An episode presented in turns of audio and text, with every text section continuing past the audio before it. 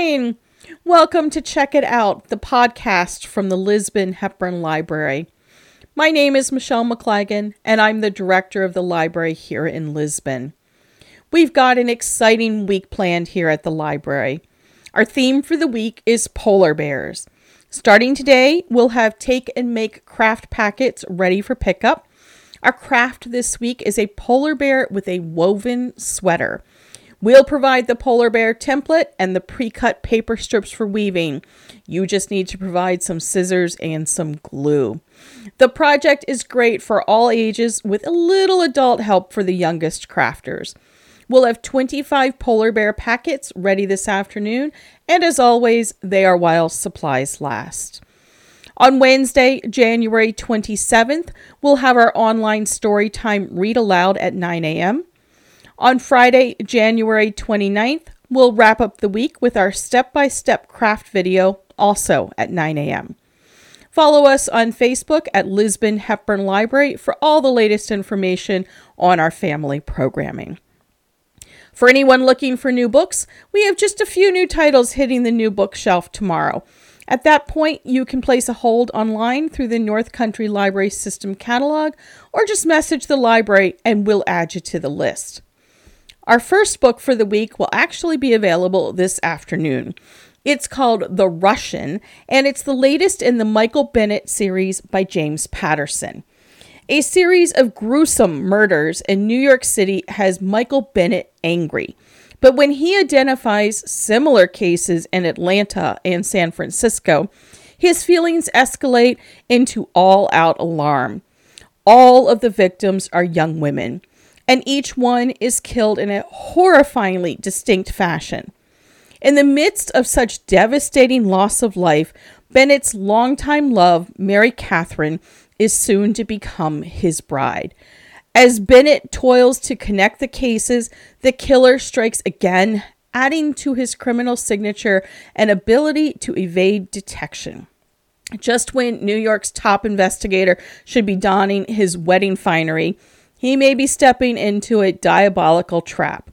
As I said, it's available today. You can go ahead and place a hold online, and we'll have it ready for the first person on the list when the doors open at 3 p.m. Up next is book two in Helen Hardt's Follow Me series. This one is called Follow Me Under and is perfect for those who like a Fifty Shades type of romance. She gave him control in the bedroom, but is she losing control of her identity? Dating Boston's billionaire bachelor has opened up a new world for Skye Manning. Opportunities are suddenly everywhere.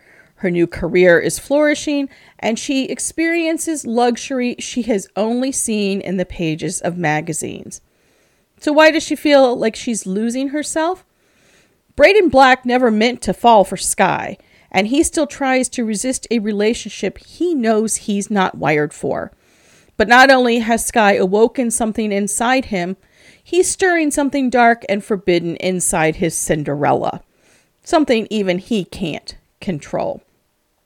Our next book is another by James Patterson, but this one is for fans of the middle school series. In book 13, things have quieted down for lovable troublemaker Rafe Khatchadorian. And after all the mishaps and adventures he's been through, he's feeling a little restless. So when he's invited to attend an all expenses paid art field trip in California, Rafe jumps at the opportunity. But things go sideways, as they always do for Rafe when he arrives and realizes his trip isn't the Hollywood vacation he thought it would be. Instead, he'll be participating in a cultural campout in the desert. What follows is a series of unfortunate events that only Rafe could find himself in, including an encounter with a cranky crocodile, a claustrophobic trip into an ancient cave, and a set of ancient cave paintings that may or may not have been faked. To make matters worse, Ray finds himself smack dab in the middle of a plot to smuggle a legendary missing diamond. Has he finally stumbled his way into an adventure he can't get himself out of? You'll have to grab the book to find out. It's on the new shelf in the children's room today, so be sure to grab it for your middle school fan. Next up is a funny graphic novel for young readers called Pizza and Taco Best Party Ever by Stephen Shaskan. Pizza and Taco have the oh so relatable problem of not knowing what to do when boredom strikes. The answer? Throw a party. They have a location and a guest list and decorations. Everything is perfect. Well, until it isn't. In fact, it's kind of a disaster. Ice cream has a meltdown, and who knew hamburger was lactose intolerant? And who invited cheeseburger anyway? Well, anyhow, now they know how not to throw a party. This hilarious graphic novel for young children has chapters and will tickle the funny bones of kids ages 4 to 7 and bolster their reading confidence. Last up for solo readers is Henry Heckelbeck and the Race Car Derby by Wanda Coven. In this fifth Henry Heckelbeck adventure, Henry races to the finish in his first derby with his friends. The only problem is each racer has to build their own car. Can Henry magic together the perfect ride, or will he crash and burn? With easy to read language and illustrations on almost every page, the Henry Heckelbeck chapter books are perfect for beginning readers. We have two picture books this week, and the first is called Bear Island by Matthew Cordell. Louise and her family are sad over the loss of their beloved dog, Charlie.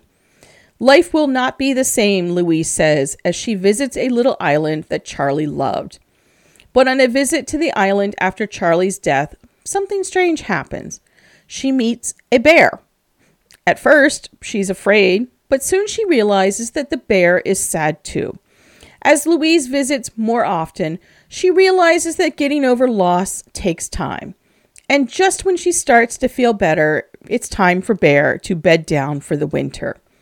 Once again, Louise believes that life will not be the same.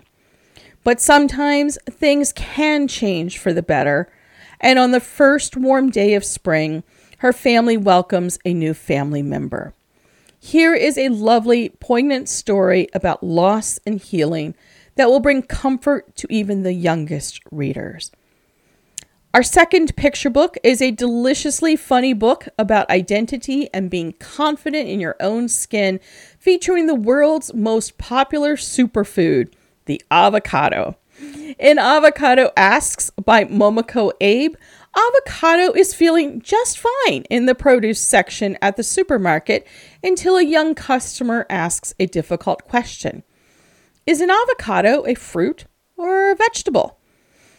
Avocado doesn't know the answer either, and the question won't seem to go away. Soon, Avocado is in the midst of a full on identity crisis.